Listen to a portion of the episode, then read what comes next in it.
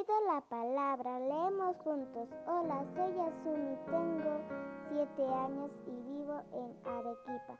Y voy a leerles un poema, Antonino de Amado Nervo.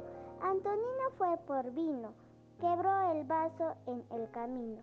Pobre vaso, pobre vino, pobres nalgas de Antonino. Gracias.